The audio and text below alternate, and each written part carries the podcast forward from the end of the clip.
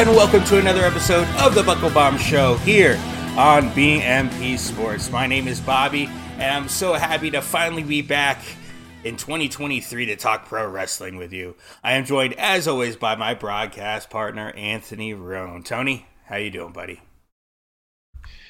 You know, it's new year, new me. I'm just kidding. WWE's still doing racist ass bullshit and letting creepy old men run their fucking company and the best parts of wrestling are passing away. This year already sucks. The more things change, the more they stay the same. All right. Uh, I do want to apologize. Last week we talked about doing a best of 2023 show. We our best of 2022 show. We never got that done, so I was going to make it part of last week's show. But then I we didn't do last week's show because I felt like complete garbage. So uh, we're coming back to you a couple of weeks late. We're not doing a best of 2022 because, you know, there's been a little bit of news that dropped. A couple of things happened that we need to talk about instead. But uh, maybe maybe later this week, if me and Tony can find the time, we'll still get a best of 2022 done. If not, then I think by that point it'll be too late. But uh, uh, we'll try and get something done in that way because there, I, I think there are some things we want to talk about and kind of close the door on 2022. Uh, but we'll go ahead and jump right into some of the things we want to talk about. The first two stories were things I wanted to talk about on last week's show. The first one, unfortunately, being a bit of sad news. Uh, the wrestling world lost Don West a couple of weeks ago.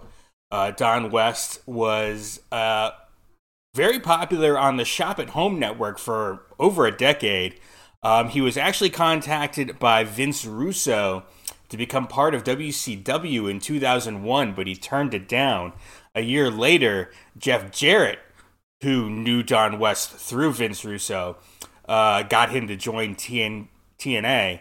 And of course, we had that great Mike Tenay, Don West commentary booth at TNA for quite a while until Taz finally joined. Uh, what are your thoughts on Don West and his, uh, well, his, not to make a pun here, but his impact on the TNA commentary booth?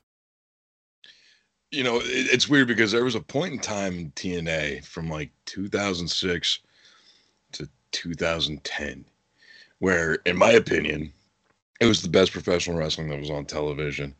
And the commentary team between Don West and Mike Tenay were second to none.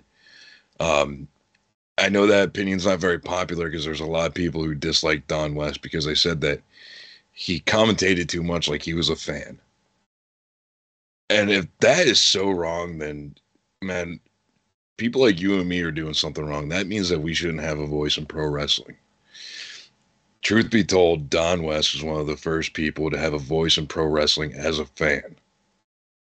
Um, just some of the calls that he's made over the years monsters ball matches abyss versus raven. Uh, aj styles versus Samoa Joe versus christopher daniels for the x division championship at unbreakable.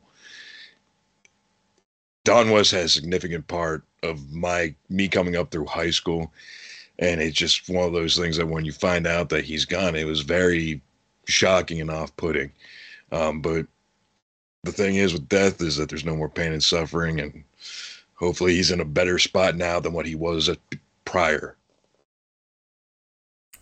Absolutely. Uh, brain lymphoma uh, it was announced in 2001 that he had been diagnosed with that. He'd been fighting that. Um, i don't have a lot of memories of don west unfortunately because i didn't watch tna tna by the time wcw died and TNA started up, I had kind of I was checking out of wrestling more and more. Occasionally, I'd I'd put on the TNA product, and it was always I loved as a big WCW guy. I loved Mike Tenay. It was always a little weird hearing him in the uh, play-by-play role as opposed to like a third co- color commentary like he was on Nitro. But uh, and then you had Don West as a color commentator, and I didn't, I had no idea who he was. But I, I what little I saw, that it definitely worked very, very well. Uh, and so, uh, and it seems like from everything I've heard, he was well liked by everyone, um, even WWE. uh, you know, made mention of him. Michael Cole made mention of him on air. So it, it seems like he was very well liked by everyone in the business who went through TNA in that, that period of time. All right, we'll go ahead and move on and say goodbye to Don West and move on to our next topic, which is Charlotte Flair on the last uh, SmackDown and the last show of 2022, uh, the New Year's Eve edition of SmackDown. Charlotte made a surprise return after a Ronda Rousey title defense, challenged Ronda Rousey, and got the win over her for the SmackDown Women's Championship. Um, she would go on this past week. We now know she, she would uh, defend that title against Sonya Deville successfully on this most recent SmackDown. What do you think of Charlotte's return? What do you think of her uh, becoming SmackDown Women's Champion right out of the gate, defeating Ronda Rousey, no less? Man, it just feels like I've seen this somewhere before. Can't can't quite put SummerSlam two years ago. uh, three years ago. That sounds about right. Yeah. Um. Yeah, I don't know. That this is a crazy, crazy thing because when you look at this on paper, it's awesome to have Charlotte back. We've talked for a long time now about the women's division in WWE, the pool was getting kind of shallow there for a little bit. And now, hopefully, with the return of Charlotte, the return of hopefully Lacey Evans soon, um, Becky's back. We're going to actually be able to tell some greater stories heading into WrestleMania. And my theory about this is is that going into WrestleMania, there's only one match to make if they don't make sure Charlotte's a heel. Because the thing that's killing me about this whole Charlotte return is it's not clear she's a heel. It's not clear she's a face. It's just good to have her back. I think that's the angle that they're rolling with. But well, think, they don't make. I think she's been pretty clearly just because of who they're setting her up against. You know, uh, uh, uh coming back against a heel Ronda Rousey, and then you know this week a heel Sonya Deville. And I don't know if you saw the way she took the title this week from Jessika Carr. She did it in her old heel style, like she would just you know rip the title out of the referee's hands, Jessika Carr's hands in this case. And then she went, "Oh wait, I'm a babyface. I'm sorry. Thank you for giving me the belt." and then raised it up. I don't know if you noticed that. It was pretty. Fun. I did not, but I feel like a part of that has to do with, in my opinion, um, maybe the indecisiveness backstage of making a decision on what the hell she actually is. Charlotte's smart. I don't think that was done accidentally. So my thought is though, if they don't make her a heel definitively before Royal Rumble, then you already know what the match going in the WrestleMania is going to be. It's very obvious. There's only one person you can choose and that is Rhea Ripley. Yeah. The history is there. It tells a great story. She has, you know, Judgment Day backing her in a title match. And let's face it, I mean, there were some things I wasn't really happy with with Judgment Day coming off of Raw last night. But if you would have asked me in the beginning of 2022 if I would have ever cared if the Judgment Day split up, I would have probably laughed at you and been like, who gives a fuck? Now Judgment Day has gotten to the point where it's kind of like a necessity on Monday nights. Mm-hmm.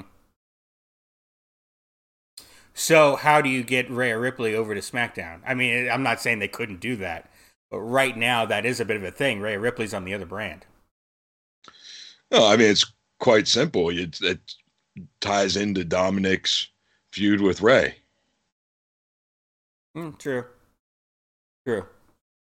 And certainly they can have them appearing on other shows. That's never been much of an impediment for them. Um, where do you see Ronda Rousey going from here? She mentioned, and I don't think anyone really wants another Charlotte Ronda feud. Um, they had, in our opinion, a lackluster match at WrestleMania last year, but they turned around and had a pretty decent match at Backlash.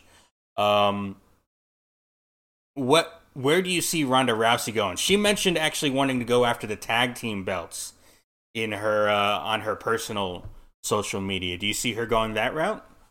No, not prayer. We are gonna get Shayna Baszler versus Ronda Rousey for WrestleMania.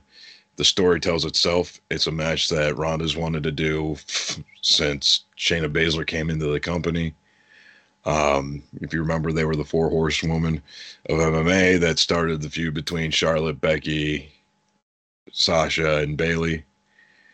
Um, but now that they have an opportunity, the story can write itself as well. You know, Ronda blames Shayna, or Shayna turns on Ronda for losing the title. And there you go. You got that matchup heading into WrestleMania. And even better yet, with the women's background that are in this match you know, it makes sense that you put Riddle in this match, not so much sense that you put Seth in this match. But you could do one of those fighter pit matches with Ronda and Shayna, and it would be totally believable. There'd be a lot of intrigue there. Um, maybe, you know, WWE likes doing crossover. Um, and this will kind of tie into something we're going to talk about later. But let's say you have the woman that beat Ronda Rousey, special guest referee that match, Holly Holmes. Ooh, yeah. Uh, okay, that'd be that'd certainly be interesting, and that would be a WrestleMania level type of thing you could do for sure, and maybe a way to drum up interest in a sort of at least plateauing uh, Ronda Rousey popularity here. That would pique some interest going into Mania for sure. And you know, maybe possibly there's a certain company that might be buying WWE that might own the contract to Holly Holm right now. Well, we'll get into that in a little bit. But uh, all right, we'll go ahead and move on to our next topic. And this is one of the new ones for this week that we didn't miss last week. Mercedes Moné has indeed made her debut in New Japan and Stardom at Wrestle Kingdom 17. She came out after Kairi successfully defended her IWGP uh, women's title, the first defense for that new belt, and uh, then attacked Kairi, perhaps in a bit of a botch of a move, but notwithstanding, she hasn't been in the ring in seven months. Uh, then uh, held held up the belt, held up the belt, and we are set for a match between Kairi and Mercedes Moné for the IWGP Women's World Championship at Battle in the Valley in San Jose, California on February 18th. Uh, what do you think of Mercedes Moné in New Japan? And what do you think of her look, the hair, the whole uh, kind of the geisha thing she had going on the entrance? and of her and Kairi on February 18th. Well, first and foremost, um, it's kind of awkward for me that New Japan is slowly creeping into the zeitgeist of our main topics every week. Yeah. Yeah, right? Like also completely intentionally wearing a IWGP United States Championship shirt tonight. Um, yeah. it was literally the one of the worst segments I've ever seen in wrestling. It's right up there with the Shockmaster. I don't that, think so. The move was a little botched, but come on. The move was extremely botched and then cut like the worst promo I've ever heard in my life. And you can't give Ring Rust the pass on this one because she was training with Juvi. She was in the ring training, so that's not an excuse. Literally, and the funny thing that set this all off to me that made me realize how awful this was is how not excited the announce team sounded. It, which is terrible but literally, as Sasha's coming out to, by the way, possibly the worst theme song of all time as well, where it's just her saying money every five seconds. Um, Kevin Kelly, you might know him from WWF back in the day, said, Mercedes Moné, she's here. This is the worst kept secret in professional wrestling. And then proceeds to go in the ring, botches her finisher to the point where I have no clue what it's even actually supposed to look like. Yeah. Don't be surprised if at Battle in the Valley it looks nothing like what we saw at Wrestle Kingdom, uh, New Japan's WrestleMania. And then proceeded to cut a promo where it sounded like she didn't know exactly what to say to Kairi, like she didn't like have anything planned. They just kind of like threw her out there and they're like, "Go say something on the mic now. Come on, you got this." shoo shoo.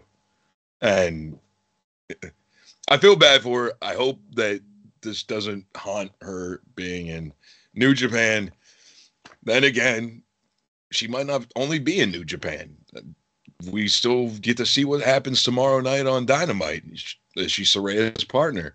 For, Probably for- not. Yeah, but maybe. um, let's let's talk about that for a second because for a moment in all the uh, sort of wrestling trades, it seemed like that was a sure thing for about five minutes. Oh yeah, Mercedes Moné is Saraya's partner. And then all of a sudden it reversed. No, no, it's not. It is, in fact, going to be Toni Storm. And WWE still believes that they got a shot at bringing her back as Sasha Banks. What do you think of this sort of back and forth that's been going on here with AEW and? WWE? So I know you like to call me a dreamer, but my heart's of gold. Got runaway eyes, but I can't go home now. Um, I fell out of a little podcast called After the Bell with Corey Graves. Um, whenever they started adding co-host, I thought that show was amazing when it was just Corey Graves because he can carry a conversation better than anybody I know. But if you know me, you know I loved Talking Shop podcast with the Good Brothers and Rocky Romero. Um, so anytime the Good Brothers are just being too sweet on a podcast, I'll check it out. And they were recently on After the Bell in November that I completely missed. And if after listening to that, if you don't believe that there's a possibility of further working with AEW and New Japan from WWE, you have lost your mind because even Corey Graves says in that episode, we can be as open as we want to now. This is a different era in WWE. We can talk about where we want. The forbidden door, in my opinion, is kicked wide open. Corey Graves said that on his podcast with the Good Brothers. Granted, this was before it was Wrestle Kingdom was announced. This was uh Brawl Fall or whatever the hell they were calling it was going on. So, I, look, there's potential there. Is it probably going to happen? No. We're either going to get Toni Storm or we're going to get uh, Thunder Rosa. Ooh, that'd be that would be interesting to get a Thunder Rosa comeback. Uh, I'd be down for that for sure if she's ready. Um, hmm. Yeah, you know me. The I think the WWE's opened up. They're more open to at least when they take someone in, them finishing up their bookings and bookings and still having them on their own TV rather than waiting and some of these little things. They're not going to have their contracted wrestlers out at other places unless there's a set deal in place. And I still think WWE looks at it as how does that how does that really benefit us all that much? So I don't think you're going to see that happen. I just don't. Um, here with Mercedes Moné, obviously there's not a WWE deal in place right now. Therefore, if one comes to be, eh, I think you do end up in a bit of a Karl Anderson situation here where she's going to have to go through some dates with New Japan for a little bit, for at least the next six months or whatever long that lasts, while she's still being Sasha Banks on WWE TV and you could have a bit of both and crossover there. I think the one impediment to her signing with AEW would be the contract length. She'd pretty much have to sign three to five years, and I don't know if she wants to do that. No, I think right now she wants the shortest contract possible. Um, and just to touch on another thing real quick that we were just talking about prior. I don't know if you watched the uh, post match interviews that New Japan has always done. Um, some of the best post match interviews ever.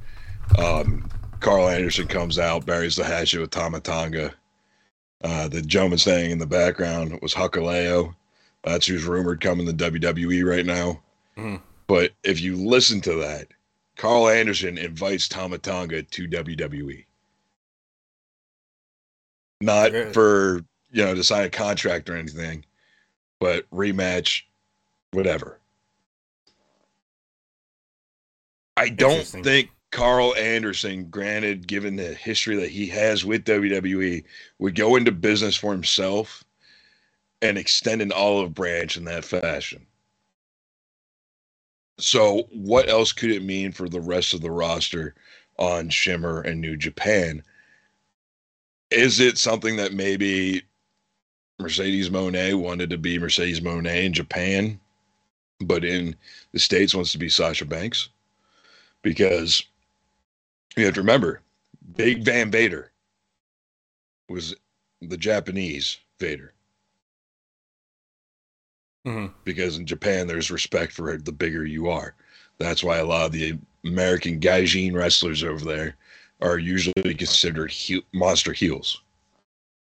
So it, there's a lot of, man, there is a lot of interesting things that can go on with this. And you just don't even know where to start. Yeah, there's there's a whole lot of different uh, ideas and theories, and we'll just have to see what plays out. I do think I, I said uh, you know she doesn't want to sign a long term contract. The flip side of that with AEW is the dates. You know they only do TV, so the four pay per views a year, the live dynamites, the occasional live rampage, and that's it. And she can still go do her other things go do you know the actressing thing she still obviously wants to do. She's been in star wars and a number of other things uh, that i think that would be an appeal to an aew would be the schedule. She can still go do new japan and go do something else. And you can't as do that as much with wwe you have to take time off and get it approved and blah blah blah because you're still doing the house show circuit which is a thing aew does not have so that's the flip side. You got yeah. You... We'll get into quick jabs. Okay. All right. All right. So we'll go ahead and move into the big news of the week. Somehow, the Emperor has returned. Vince McMahon is back in WWE, and he brought some people with him. Um, this was by way of the Washington or the uh, Wall Street Journal of course. And then uh, Vince McMahon released his own press release, and a day later, everything came to be. And forgive my cats for being very loud and yelling right there. They're being crazy this morning. But um, Vince McMahon. Well, let, us start here. Actually, we we now know about a month ago there was in fact a vote among the WWE board of directors on whether or not to bring Vince back, and they voted no unanimously. That includes his daughter Stephanie. Fast forward to last week when, and a few days ago, when Vince, who still is a majority shareholder and he's got the Class B shares, which are like super shares. By the way, with WWE, only McMahon family members can own these shares. So you got basically Vince, Linda, Shane, and Stephanie, not even Paul Levesque, not even Shane's wife. Only McMahon family members directly can own this, this stock. And McMahon owns 80% of them, which gives him a voting uh, majority.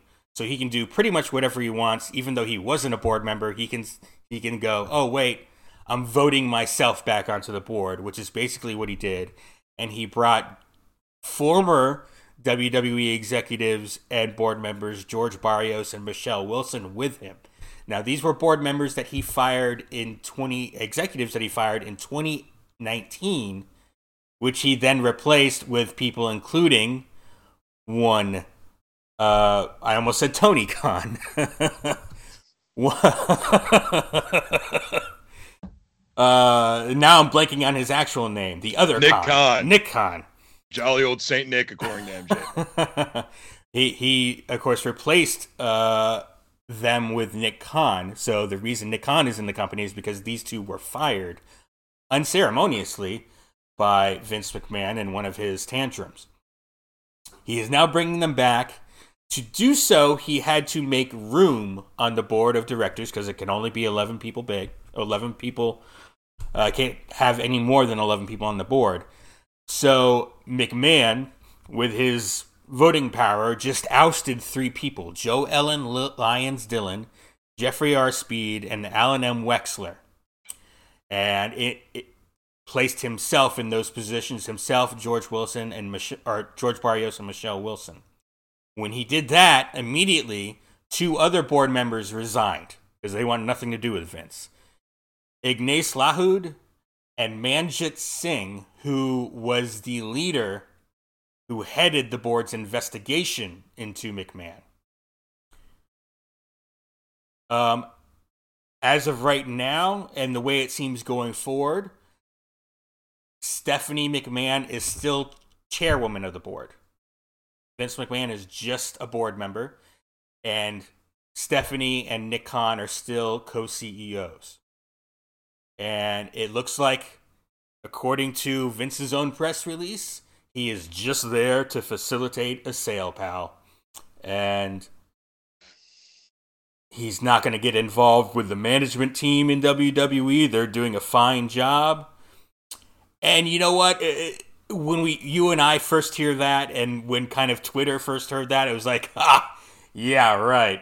We'll see where he's at. He's gonna be, he's gonna be at gorilla position in two weeks. Wait. but first off, as time's gone by, and the more I think about it, of course, we all have that. That's our way into WWE. Is through their creative. It's through the show. But there's this whole other side, the whole business side, that really we don't pay a whole lot of attention to just as fans of the product. And that's really what this is all about. It's all about the money. It's all about, hey, this is Vince McMahon. Hey, I built this company up from a small regional promotion into this global thing. You're not getting rid of me. We're going to sell this thing and I'm going to get my money. And I think, I don't think I think that's where all this is coming from. I don't think this is necessarily a, hey, I want to get back into the day to day operations of creative. I, I, I truly think, in fact, that he will leave that alone. I think this is more about the money and trying to make the best sale that he can make possible. Or, and we'll maybe we can get into this a little bit too, or maybe even take it back private with some investors. But what do you think of this news of Vince McMahon returning to WWE to facilitate a sale? My theory is the same as what's being reported. That's the fear of WWE internal right now. They're worried that Vince McMahon is going to have creative control back by Royal Rumble. And I completely believe it because while you think what you think, which is completely fine, we also know that Vince McMahon, the egotistical asshole, that isn't just a character all it's going to take is for him to see that somebody that he doesn't deem worthy winning the Royal Rumble. And he's going to fucking pull the reins back on that quick as shit. I mean, the other part of this that like really worries me is I feel for the talent that Triple H has rehired. Uh, if you remember, a couple weeks ago, a report came out about all the talent that Vince fired was not because of budget or skill, but simply just because Vince did not like them. Yeah. Um, so that has to make people feel some sort of way too, just knowing that, you know, you're going to work in an even more toxic environment because of the same toxic asshole that was voted out of the company. I do have to say though, this is some of the best long-term storytelling WWE has done in a long time. This storyline's been going on for almost a year now. Uh, there's no way 2023 could be crazier in professional wrestling than 2022 was, right? Uh, you would think so, but I mean, this is our first big story of the year, and it's a doozy. WWAEW. CM Punk becoming head of live events for WWE. The Young Bucks winning the NXT Tag Team Champions from the New Day. You're going into Fantasyland again. Come on. Supercard of Honor with every promotion. Yeah, no, no chance of any of that shit happening this year.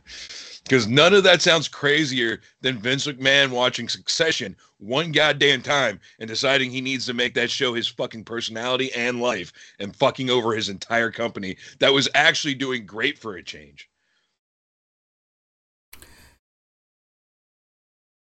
Let's.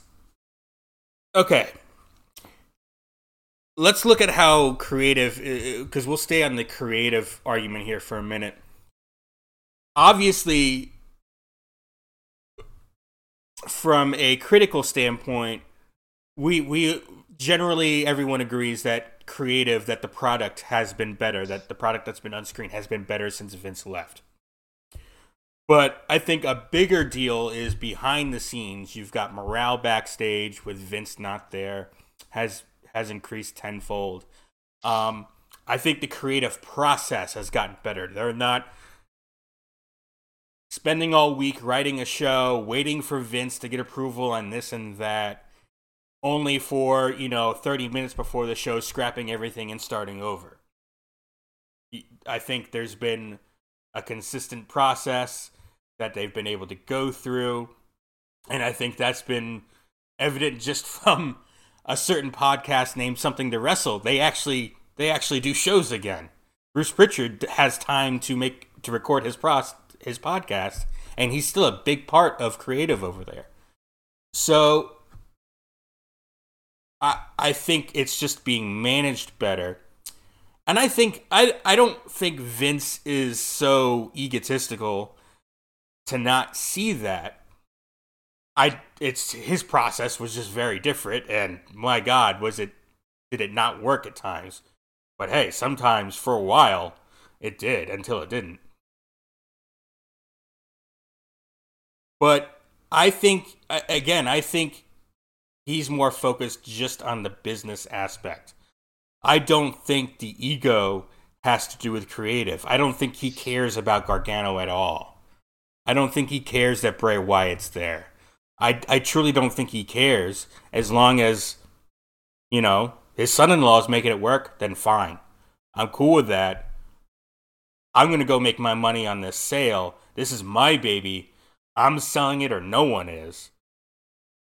And I think that's just his mindset. I, I, I think I think we're looking at it from a limited perspective if we're like, oh wait, no, he, he really wants that creative control.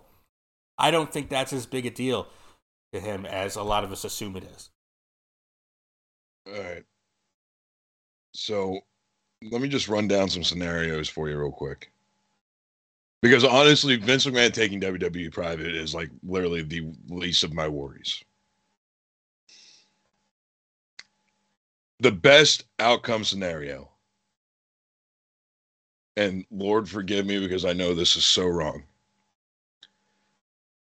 All the steroids that Vince McMahon has been pumping into his ass for the last 60 years finally catches up with his heart and explodes in his chest. Saving Linda McMahon, and Stephanie and Shane and his grandchildren a ton of embarrassment. I thought you were about to say idiotic daughter and doofus son-in-law. You you, you talk about instead.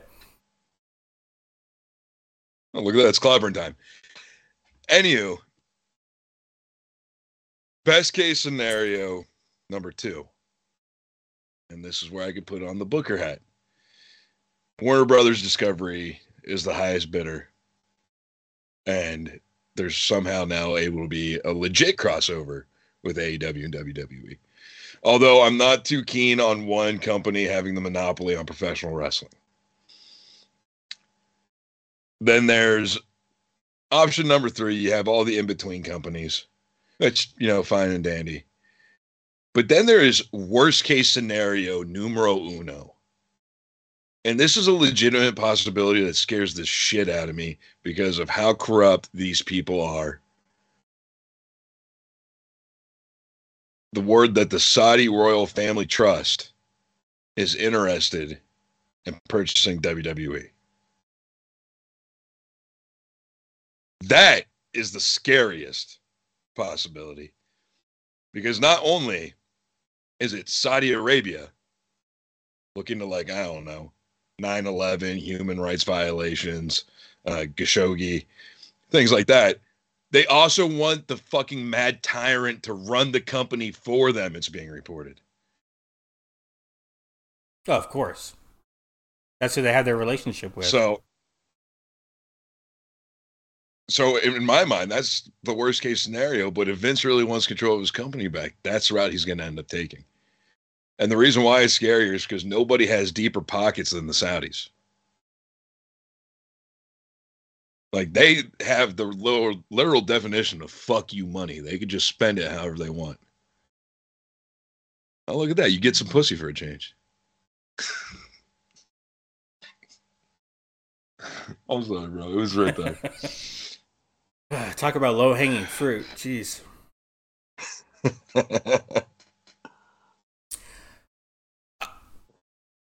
the the Saudi interest it's an it, it's an interesting notion, but at the same time, with these sales, you do still have to take some sort of PR.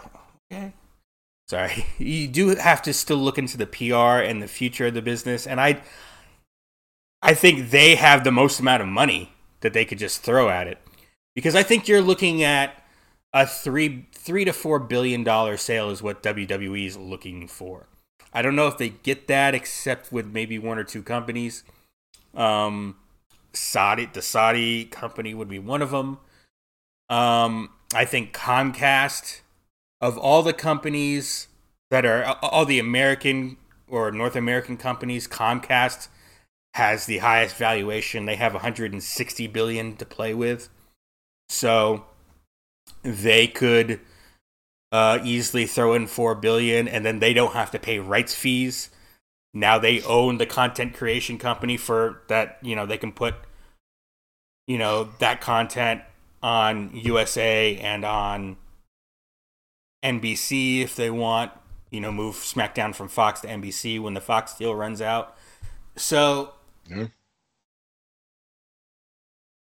you have uh, that's one way to do it. Of course, that was the Ted Turner way uh, which would be very interesting to put WWE in the spot WCW was in, though we know Turner, uh, TBS, Turner Broadcast really mismanaged WCW as a whole because most of the company didn't want it.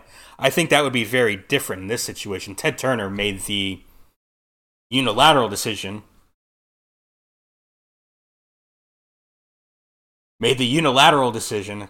Cat back there and he made the unilateral decision to buy Crockett Promotions, and most of the people within Turner did not like that idea, wanted nothing to do with wrestling. This would be very different. It would be a big company with a board. They would all approve it, and it would be a big deal. And they would be very smart. They would go, "Hey, we're going to allow the people that are running the company to continue running it, and we're going to learn about it and then eventually we'll slowly start to creep our way in into making more and more decisions. But i don't think it's going to immediately be oh hey i'm going to put this person in charge and i'm going to put this person in charge who you know who's been running pizza joints and knows nothing about wrestling. You know they're not going to they're not going to go out and get a jim herd is what i'm saying. It, they're they're going to make sure it's well taken care of and up until a point where at the very least they feel like they have enough know-how themselves. So it'll be a number of years before it's really felt whether a comcast or a fox or a and fox isn't big anymore because most of it was sold off to disney. So it'd be comcast it'd be disney it'd be warner brothers discovery which would be the same thing. If warner brothers discovery of course is the interesting thing because they have a deal with aew well, now they can buy a wrestling content creation company and they won't need to license AEW anymore. So once that contract's done with AEW, they could leave AEW in the wind without a deal. And you're talking about crossover. I'm saying AEW won't be on TV anymore. It'll be all WWE because they won't need to pay AEW anymore once that contract's out. So and of course, that would be interesting because Warner Brothers Discovery, you know, used to be TBS. So, yeah. Eh. I another thing I find interesting in this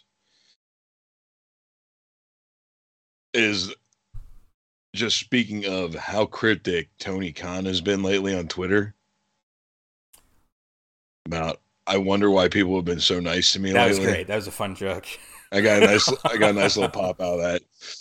But um while we're on the topic, because there's nowhere else for us to shoehorn this in, Bobby, you posed a question to me Sunday night that I feel like needs to be asked for our viewing audience to comment on down below. The Jaguars are in the playoffs. What could that possibly mean for? WWE? Well, it's not so much the playoffs because we all don't think the Jaguars are going to get anywhere. But if they do, if the Jaguars win the Super Bowl, does that mean they're sending Shad and Tony Khan a WWE Championship belt? Listen, I'm a diehard Eagles fan. I would basically sacrifice my left nut to get a second Eagles Super Bowl. But I would forego that if I knew it was going to be Jacksonville versus Philly in the Super Bowl and Pantene Pro V won Super Bowl. Doug Pederson won a second Super Bowl, making him the only head coach with two different statues in two different cities in the country. And three, to get the picture of Tony Khan celebrating with the Jacksonville Jaguars WWE belt. Could you imagine him walking out on dynamite with that son of a bitch? he wouldn't be able to, but because it's a it's still a WWE copyrighted belt, it would be like you know Ric Flair bringing in the World Heavyweight Championship. up. they gotta they gotta blur it out, or you know WWF Uh, they- suing WCW for the W- the t- women's title showing up on Nitro. Like technically, But if you remember, nothing ever happened with the Alundra Blaze and that title situation. The lawsuit was thrown out. Mhm. Two, it only Ric Flair's big gold belt only got blurred and re like, you know,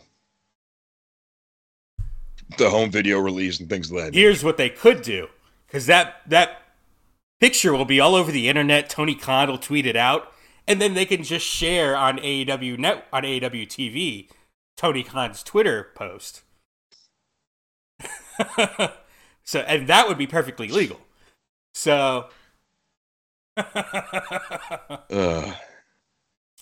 So what But- you're telling me is, what you're telling me is, is if I brought my uh, WWE replica title belt, which is right back here, to an episode of Dynamite, and we were sitting front row, and I just held that bitch up over the railing, that puts AEW at subject to get financially sued. no, no. If, if, if Oh. they made it a part of the show themselves and used it in a story or whatever, that is WWE intellectual property that they wouldn't be able to do that. If you're just in the stands wearing an NWO shirt, you're fine. But if they use, if they have someone wearing an NWO shirt within as a part of their show that they're putting on, that would be illegal. So, All right. Oh, okay. That explains so much. If you remember back in the day, Edge and Christian show that totally reeks of awesome on WWE Network, criminally underrated. mhm. It's a tragedy that that show's still not going to this day.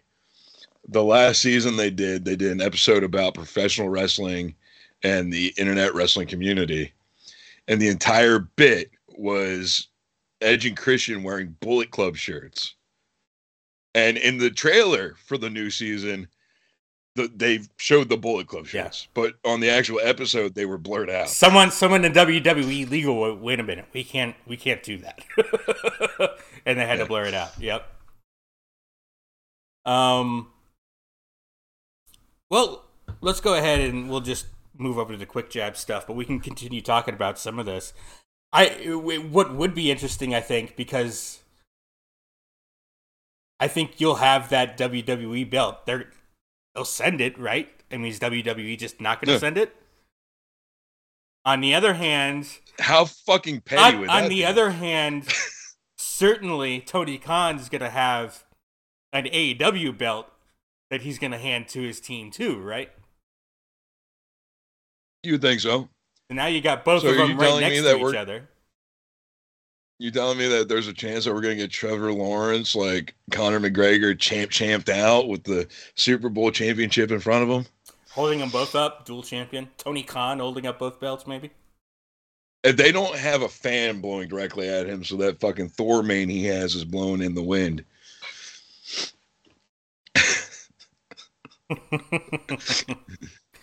uh, Listen, you know, and I think there's a big winner in all this that none of us are talking about. What's that?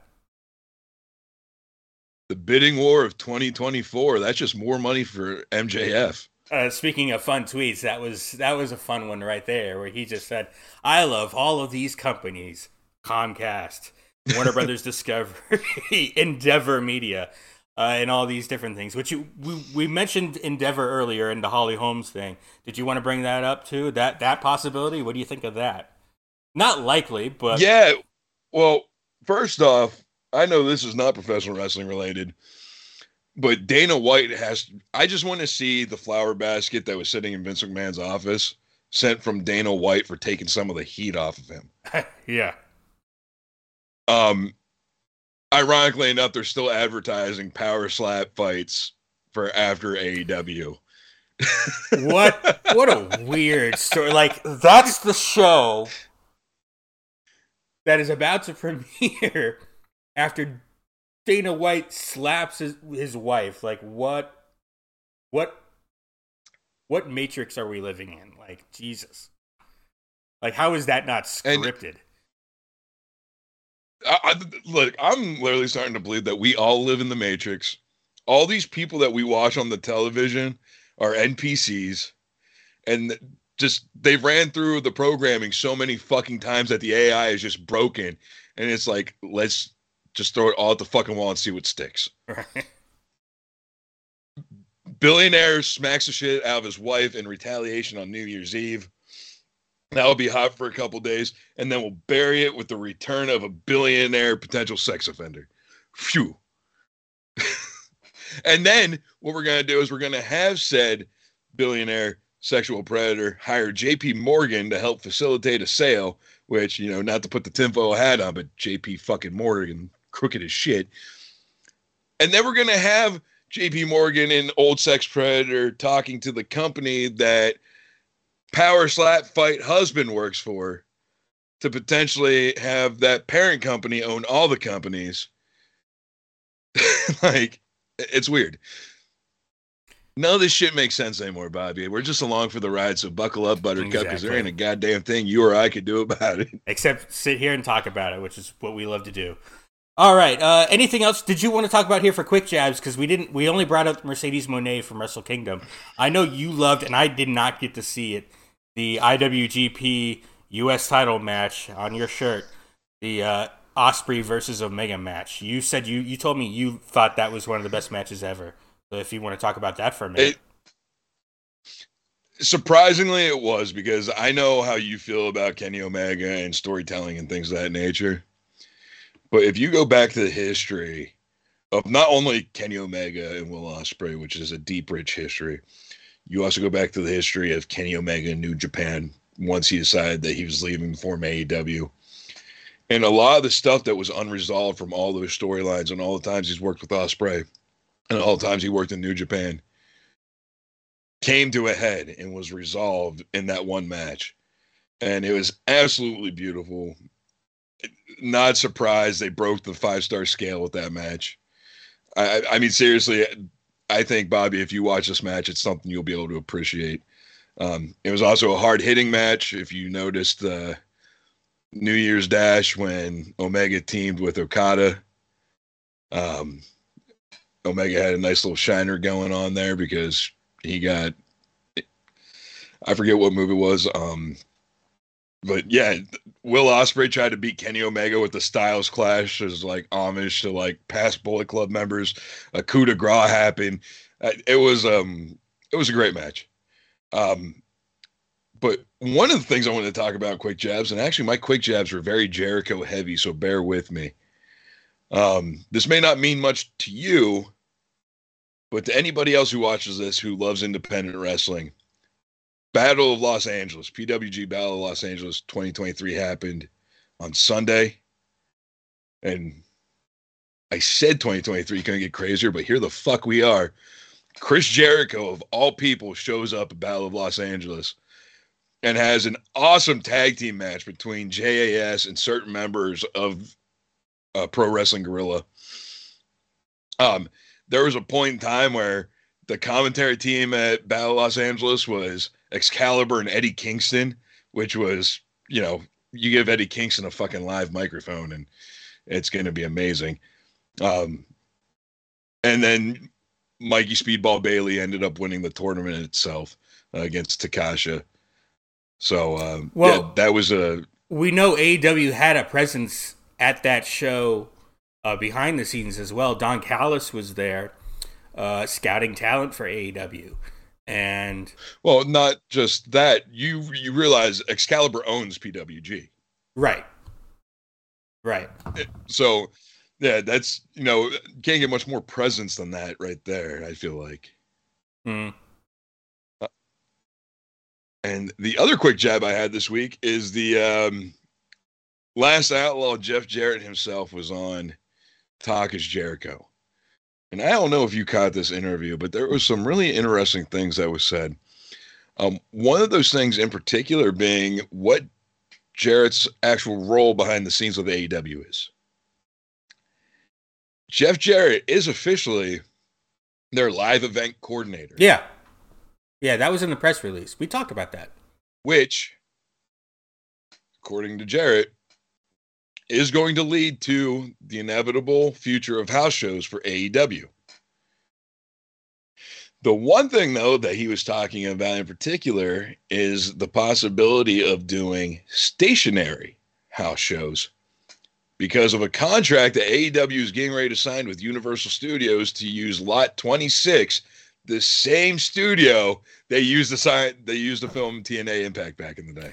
The uh, the old Impact Zone. Wow, how about that? So kind of weird how everything just comes, you know, full circle. Yeah, that's interesting. And just and, uh, imagine if Disney were to buy WWE and you could have wrestling on the Disney lot as well at the old studio where for a little while WCW Saturday Night, WCW Worldwide was taped where that infamous image of Hulk Hogan signing with WCW rolling down the street in the back of the Dodge Viper that yep. was painted Hulk Hogan colors. Yeah. Um, just another quick jab, and this one doesn't mean shit to anything. But if you feel dead inside and you need a good cry, I cannot suggest this enough. Go back and listen to the most recent FTR podcast. Dax gets really open and really personal about a lot of stuff about how FTR almost wasn't a thing anymore after Cash got caught up in that turnbuckle hook, um, life with his daughter, the whole nine. It'll, it'll make you tear up a bit. I, I haven't watched it yet because uh, the show, uh, a lot of it's about that third Briscoes match, which I still, for some reason, have not gotten around to watching. So I want to make sure I watch that before I get into the podcast. But yeah, you've you've played up that podcast will, to me. I really do want to listen to that one. I, I will tell you this when you finally watch this third match, you will see a spot that Dax refuses to let die. Although he should have given up after about three minutes of trying to make the spot uh-huh. happen, he refuses to let it die, and it will pop the shit out of you. And it's all because of his sweaty ass bald head. He can't do this spot. And his co host on the podcast, I forget who it is, gave him shit about it. And Dax admittedly also agrees he should have given up on spot, but he was too stubborn to. It, it was good. All right. Uh, any other quick jabs before we end this thing? Man, why do I feel like I'm forgetting something? Yeah, I've been racking my brain the last few minutes. I'm like, there's something else I want to talk about, but I don't remember it right now. You know, we're not going to talk about this right now because it's yet to be seen what's actually going on with this Dom storyline. But I want to throw this into quick jabs. When they did the uh, prison segment last week, what they presented last night on Raw versus where I thought they were actually going with it ended up being two totally different things. And you tell me if I'm wrong on this one, but it did it not feel like they were going for like a more modernized Razor Ramon with that prison segment last I, week? Certainly, last week, I, I he certainly sounded like he was talking like Scott Hall to me, like a Razor Ramon for sure. He had the toothpick, he had the fucking mullet Yeah. slick back. And this week, I felt more Konnan, which is his godfather. So You know what? All right, so now you put it like that, I'm not pissed off about it anymore. I'm not because I totally forgot about the Konnan Rey Mysterio Dirty Dogs connection. I literally forgot that there was like a year period in WCW where Rey Mysterio was unmasked and he wore devil horns for some reason, Uh, and he was with Konnan. Um, yeah, man. Okay, so now I'm not upset about. It. I am upset though that they gave him that fake ass teardrop tattoo. That's kind of like gimmick infringement against the Undertaker, but Uh, whatever. yeah, yeah. We had uh, we had we had Konnan, we had an unmasked Rey, we had Master P. Oh yeah, and Master P and the No, the Limit, Soldiers, against like uh, the West, Texas the West Connection, Texas Rednecks.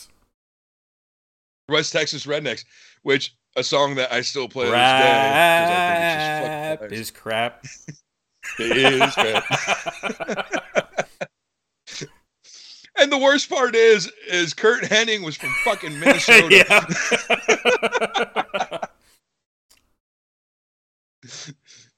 All right, All Well, right. ladies and gentlemen, Vince Russo ran WCW.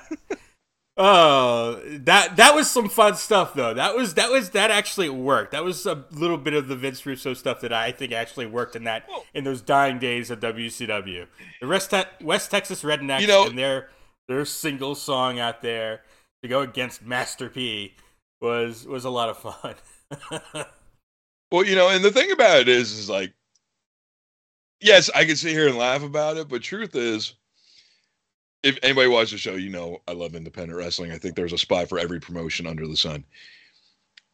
If it wasn't for Vince Russo giving Master P that little bit of uh, screen time on WCW, there's a chance that House of Glory Wrestling would not exist anymore. Because that little bit, according to Master P, he learned a lot from Vince Russo during his short time in WCW, and he's paid attention to other promoters since then. He's had his hand in a little bit of everything. But when House of Glory was getting ready to go under, Master P pulled the funds together, bought the company. He's now running it. Believe it or not, I can't believe I'm about to fucking say this. Bow Wow is training to become a wrestler. So, how many professional wrestlers is that now in the uh, Fast and Furious universe? oh boy. Yeah, there. Let's tie that all together. NBC Universal, what's up? Um, but yeah, man, that's just it's fucking hilarious to me, you know. But good on them, saving professional wrestling. All right, we'll end it there on Master P and on the West Texas Rednecks. Rap is crap. Not necessarily my opinion. American man. Oh, now we're going American back. man. All right. Tony, I know you got to get to work here, so we'll go ahead and end the show. That'll do it for this week, this episode of the Buckle Bomb Show. Keep your eyes peeled. We're going to try maybe on a Friday to get you a best of 2022. Maybe, maybe not. Don't hold me to it. But we'll definitely be back next Tuesday. I'll see you then.